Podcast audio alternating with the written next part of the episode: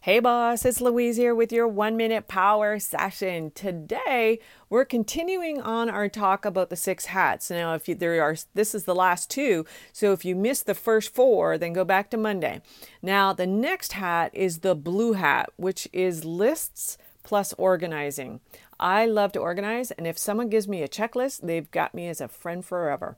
The last hat is the black hat. Now, they're cautious and careful. So, let's say you're wearing the black hat. This would be the time to think about what problem might arise, or in other words, the hole finder of the idea that you had. Now, the ideas were when you were wearing your green hat.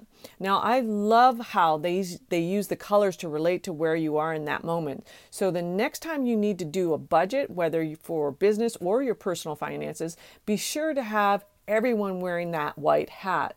Some days you'll find you're wearing multiple hats.